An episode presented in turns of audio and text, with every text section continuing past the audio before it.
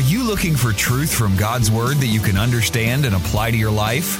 You'll find it today on Make It Clear with Dr. Stan Ponz. Listen now as Stan makes it clear.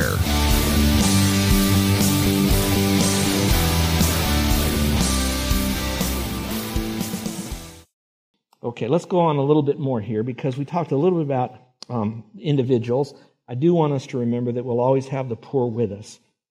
Proverbs 19:17 says, "One who is gracious to a poor man lends to the Lord, and he will repay him for his good deed." I'll never forget I was a young buck guy in Bible college, and I want to welcome we have some folks here that are looking at today's service to see if they want to go to Florida Bible College. And in spite of today's service, I hope you still go to Florida Bible College. All right, back to this. Um, listen carefully. She, she, she spoke in chapel. She was a Florida Bible College grad. She was Japanese. She was going back to her country. And this was back in the 70s, a lot of unrest in America with Vietnam War and all of that. And she went there and she came back. And um, she, she, was, she, she said, I don't have very much. But even in my own needs as a missionary, she says, I give to the Lord. I give and I give to people who have a particular need because in my mind it's like I'm, I'm, I'm putting into my, my bank account in the sky. And then when I have a need, I can just go to, go, to the Lord and then withdraw that when I have a need.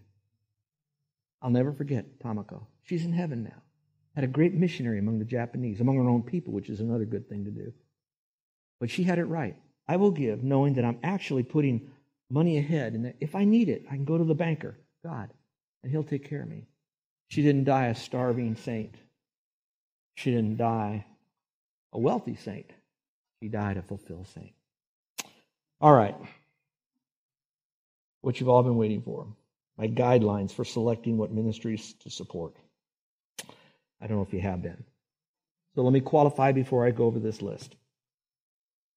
Um, this list has served Carol and me for the last 48 and a half years of our marriage.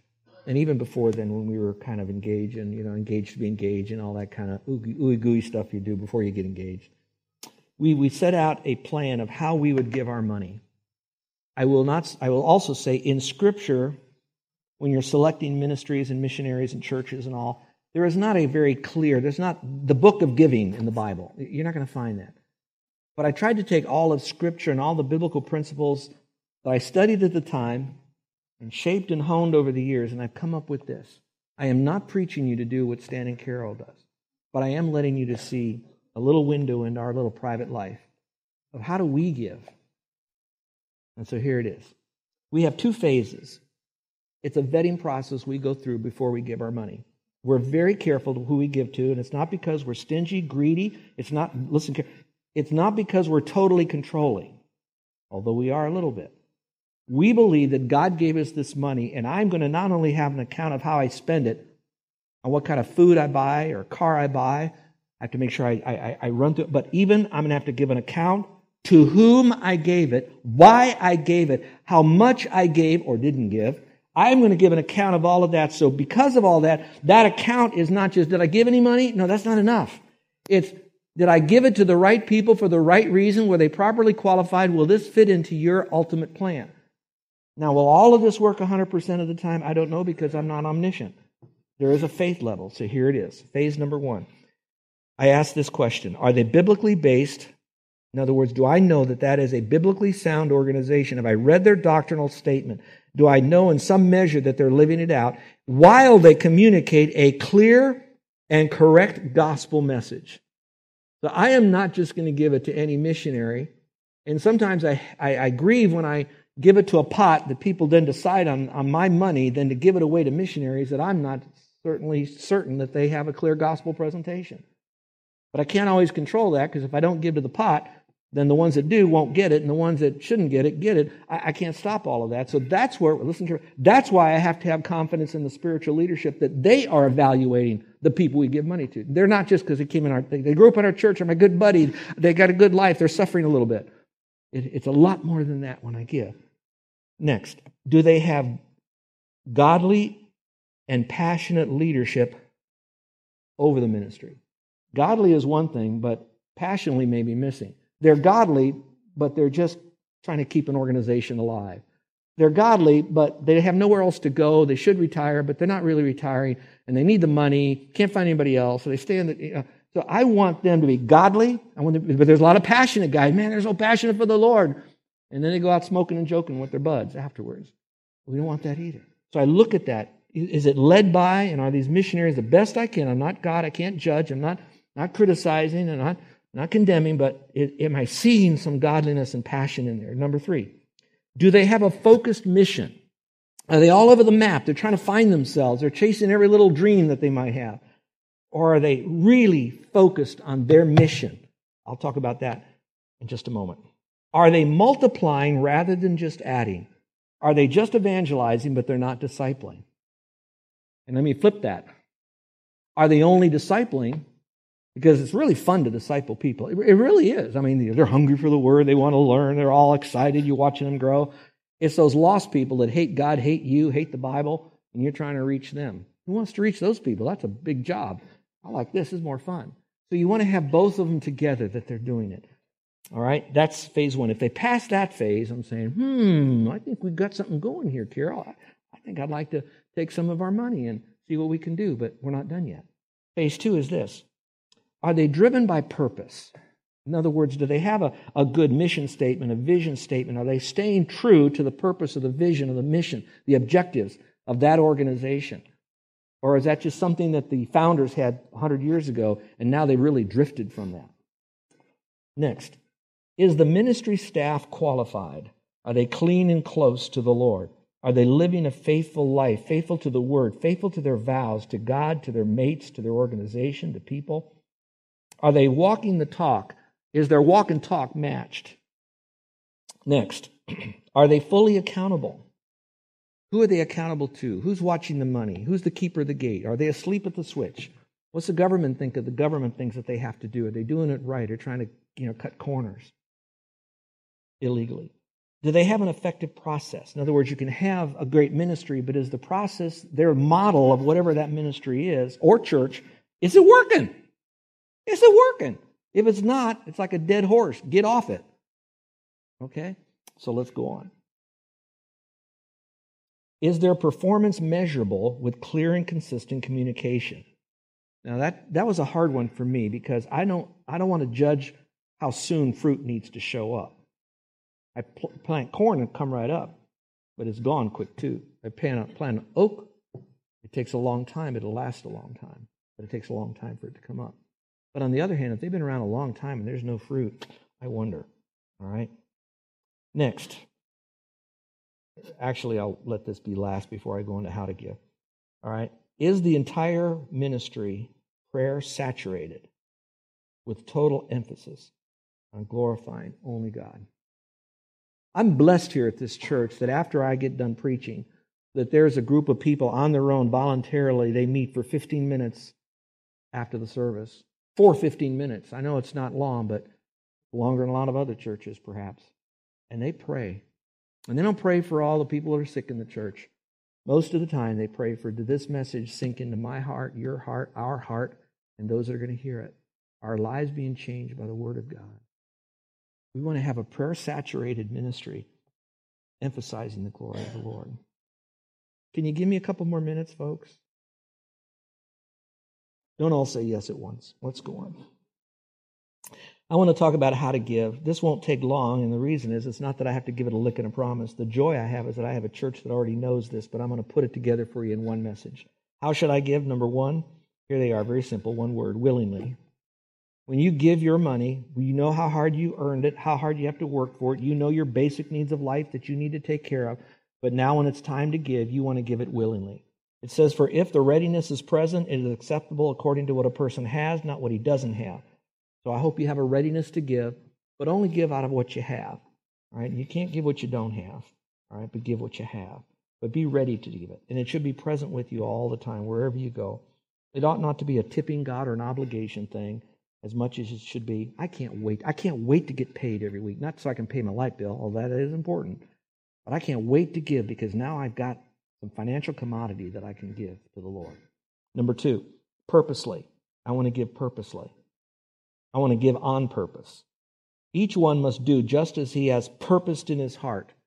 So it's the willingness, but there's also a purpose that you have you have pushed into your life, into your economics, the actual purpose that I'm giving. Everything has a purpose in life. Everything we do has purpose, including giving. And so when I give, I want to give on purpose. That this is something that is not an, uh, an option, it's not something that I kind of endure. It's done on purpose. Number three, this is a little bit longer one because it's a little new for some of you. I call it strategically. That you give strategically. Strategically means that you're looking over the money that the Lord has brought in, you're properly getting it, you're properly managing it with the purpose of making sure you have money to give. But when you give, it's not just dump it in the offering plate, let's get on with the show. It's all that I've already taught you about how you vet people, who's giving, what you're, you're strategically using that money. It is again a tool to build the kingdom of God with. And there is faith. You got to trust the people. They're not going to use it the way you want. That's okay. I don't need to know everything, and, and, and I don't have to give to a project. I won't give to the fund, but I'll, I'll, buy, I'll buy a bus for the church. Well, how do you know even God wants us to have a bus or something? So again, you, you give to the whole, you give in faith, but you do your homework. Let me talk to you a little bit about strategic giving here. I have a calendar. How many of you have a calendar? You're probably looking at it now. Will it get done tomorrow or Tuesday? You know, I, I get that.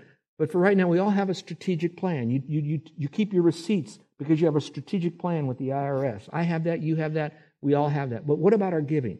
Is there a strategy in how we want to give as a family, as a couple? Years ago, about 150 years ago, a guy named Samuel Harris wrote this. I'm sorry that it's old. I'm sorry that it's old uh, English grammar style. I'm sorry because we're so contemporized. Okay, bro, you got that? You know, we got all of that. But listen to this now. It's rich. System always promotes efficiency. I agree. What would become of a man's worldly business if he managed it without system? Never executing a plan or making an investment till solicited or asked, and abandoning labor to the control of his impulse or convenience. And can he hope for any better results from a like disregard of system as a steward of God? No. From such lack of order, what but embarrassment and failure can result to the enterprises of benevolence? And what shall we say of those professors of Christ's religion who shows so thorough an understanding of the necessity of system, but in worldly business, yet so utter neglect of it in their contributions to benevolent needs, who are full of forethought and anxious calculation to realize the utmost of their worldly acquisition, deliberate and farsighted in planning, cautious in their executing, lynx eyed to discern an opportunity for gain, exact to the last fraction in their accounts, but heedless and planless in all they do for charity. Verily, the children of this world are wiser in their generation than the children of light. But the children of light show no lack of that wisdom till they come to use property for the benefit of others than even themselves. So the whole idea is to do it strategically. Next point. You, have heard this one. We need to give sacrificially. We need to give sacrificially. For I testify that according to their ability and beyond their ability, you want to mark that down. We talked a lot about it. they gave what they had, but even then a little bit more than what they had. They had what I call the faith window. I give, but there's a little bit that I have to trust God for to make up for what I've given to be able to continue doing what I need to do for my life. So I'm going I'm to do that in faith. I'm going to give it sacrificially. And then it says, they gave of their own accord. Notice the phrase, begging us with much urging for the favor of participation in the support of the saints. Oh, please, would you take my money? Please let me participate in all of this. Please take this money and give it to other believers, not to the lost, but to believers, so that these believers' needs are met for the purpose of reaching the lost. It goes on and on. All right, next, number five out of seven of these. Number five, need to give generously and expectantly. Now, this I say, he who sows sparingly will reap sparingly. He who sows bountifully will also reap bountifully. You can never outgive God. Do I hear a witness on that? Amen. But I also have to expect that God will give it to me. Now, let me be careful. You're on a very slippery slope. If you give to get, that slippery slope could be Am I manipulating God? Am I um, you know, kind of playing with some of his wonderful promises? I, I think we could be. So I give because I already got. I give and I will get. But I don't give for the pure reason because God's going to give it back to me. He will. But if I live in that zone, I'll be expecting God to give me at a certain date, certain time, certain way. And sometimes He says, You're not going to get it in this life. You may get it in the next. So I can expect that God will give back. I can never outgive God. How, when He does this, is up to Him because He is Lord of all.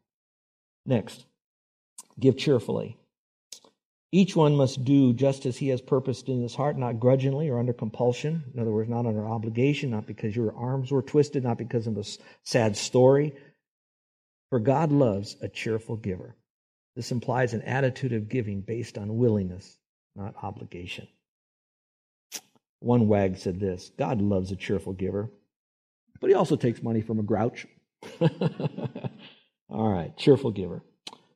Last. we're to give consistently. We are to give consistently. Now, that's a kind of a, an interesting thought, but in Scripture it talks about now concerning the collection for the saints. Did you catch that again? It's always to give to the saints. And then the saints, with what they have, is to help use that for their basic needs, but then to reach out to those who are lost. All right, and this says, as directed the churches of Galatia, so do you also on the first day of every week. So there's a consistency thing in here going on, and that's really important. We're to give it consistently. Be prepared to it, not just when we particularly feel benevolent or prompted or told to do so, but we do it because God wants us to. I'm going to give you a quick little answer. What, what is consistently, Pastor Stan? What, what, what's the consistent part? All things considered, I think when God brings you the money, that extra resource, you receive that money, and then you know how to properly, systematically, with money management that we already taught you for five Sundays, know where that money is going to go, but always a portion of that will go to the Lord. So, in a very simple statement, as often as you get paid, God gets paid. You get paid once a month, give once a month. You get paid every week, every week. You get a special bonus at Christmas, you give it that time. However, you're given, whenever you're given, given then. All right, consistently. Now, I don't want to put you under the law, and I certainly don't want to be legalistic. I just want to give you some things to think about. Well, how will I remember to give? Very simple. Uh, keep a ledger, whether it's a electronic one, maybe it's an account that you have. I don't care. Keep a ledger of some type. I suggest that you use online giving. A lot of organizations have that. A lot of churches have that. It helps people to know that they can give right away when they're out of town. They have online giving. and have it done automatically taken out. I believe it's important for you to teach your kids how to give because if you're teaching them, it's going to remind you the importance of giving, the, the, importance of everything I just said because you're not passing it to the next generation, your own children. You ought to teach that. This church is launching a brand new connection group in January that's going to offer you the opportunity in a smaller group of about eight people. And if there's more, we already have other teachers to teach the second group going on. It's not about getting more money out of you to the church. It's making sure that you stand clean before the Lord in your own personal money management of what God has given to you. And we're going to help you do that with guys that have been trained and live, live the life. So, folks, I really love you, and I, I hope this series has really been helpful to you. Look at your action steps. Here they are. Go home and bring these into your own life through prayer and discussion with your mate. I will get my resources through diligent labor, creative resourcefulness, and prayer. And thank God when something comes in unexpectedly. So I will get my money through those means. Number two, I will guard my resources by paying my bills promptly, by building sales resistance, by saving them but not hoarding them, by avoiding co signing, by managing them properly, and by looking for the very best buy. I will guard my money. All of those were biblical principles I taught weeks ago. Number three, I will give my resources according to the great commandments and the great commitment to my family's basic needs, the needs of others, and my local church, I'll give it purposely, strategically, sacrificially, generously, cheerfully, and consistently. Since I can do nothing without God's strength, I'm going to pray. Because we do have guests that are here today, I want you guests to just listen to this for a moment. We are a church that um, we take Scripture as a high holy calling to us. We believe Scripture from index to maps, if you know what I mean from Genesis to Revelation. We believe the Bible is very relevant. We love the Lord with all of our heart, and our desire is to obey the Lord that we love by obeying His word. And so, what you heard today was not any way manipulating our people to give more. If more comes in because people are getting more adjusted to Scripture and knowing some adjustments they need to make in their life, you're not really giving to the church anyway. You're giving it to the Lord. It's coming through the church to reach others. That's fine. So, you guests that are here know that all this is because we're a church that love our people. We love the Lord and we want them to walk clean before Him. And we pray that maybe something we said today would be a blessing to you. If this didn't, then what I'm about to say, I think will make the greatest uh, joy to you. And that is no matter how much we give, and there are people historically and even in this church that have given way beyond, miraculously giving. But no one has given us more than God Himself when God gave to me a depraved, desperate sinner the free gift of His forgiveness so that I could have eternal life in heaven. And he did that when he took, him, took upon himself the form of a servant, Jesus Christ, who is God, who went to the cross. And he says, I'm giving my life for you. And when Jesus died, he died for my sin, your sin, all sin. And he now offers to you that free gift. There's nothing you can pay, no amount of money you can give. That doesn't even matter. That doesn't even enter in. He just says, Will you come to me just as you are a sinner and let me forgive you? When you look to Him and you say, I need forgiveness, my works aren't going to make you happier with me, good or bad. All the money I give doesn't matter. All the social things that I do, all the religious things I do, I'm just a sinner, Lord. I need you. You are the Savior, the only Savior. And I, I want to spend the rest of my life with you. Jesus says, I forgive you. In fact, Jesus says this truly, truly, I'm not going to tell you a lie. He that believes on me right now has everlasting. So it's all about receiving the greatest gift, eternal life, that caused God the death of his only son on the cross for you. Would you receive that if you receive anything from today? Let's stand together. Will you? Everyone stand with me. I'm going to lead us in a prayer of commitment now. I'm not going to have you come to the front. This is something that if you pray, pray from the heart. I'm just giving you some suggested thoughts of how to pray as we bring this series to a close. I cannot do, you cannot do all that we've learned over the last six sessions together. We cannot do this in our own strength. But our prayer could be this Would you bow with me pray with me as I pray myself for Carol and me to, to the Lord? Heavenly Father, I know you love me. And I know you want what's best for me. I recognize now more than ever that all I have or will have comes from you. I am more interested in pleasing you than having more possession. As a testimony to you and your gracious provisions for my life, once again I commit from this day forward to purpose not to accumulate any further debt. My goal is to keep out of debt altogether. To do this, I determine by your grace power to earn, manage, and give away my money for your glory according to clear biblical principles. I want you to have the first place in my life, so as I I give you me, I give you all me, all my possessions. I'm willing to begin giving as you commanded, out of gratitude for all you've done for me, and an expectation that you will continue, Father, even when I do, to still provide for me.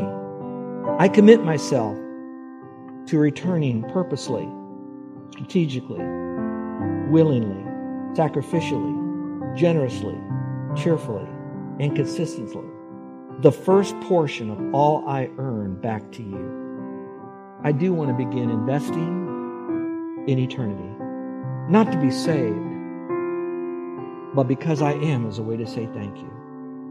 So, dear God, Father God, help me to remain faithful to this commitment by your power Together, let's say, Amen. You're listening to Make It Clear with the teaching of Dr. Stan Ponz, founder of Make It Clear Ministries. Make It Clear is dedicated to taking the Word of God with clarity into every person's world. It is the support of listeners like you who make the ministry of Make It Clear possible.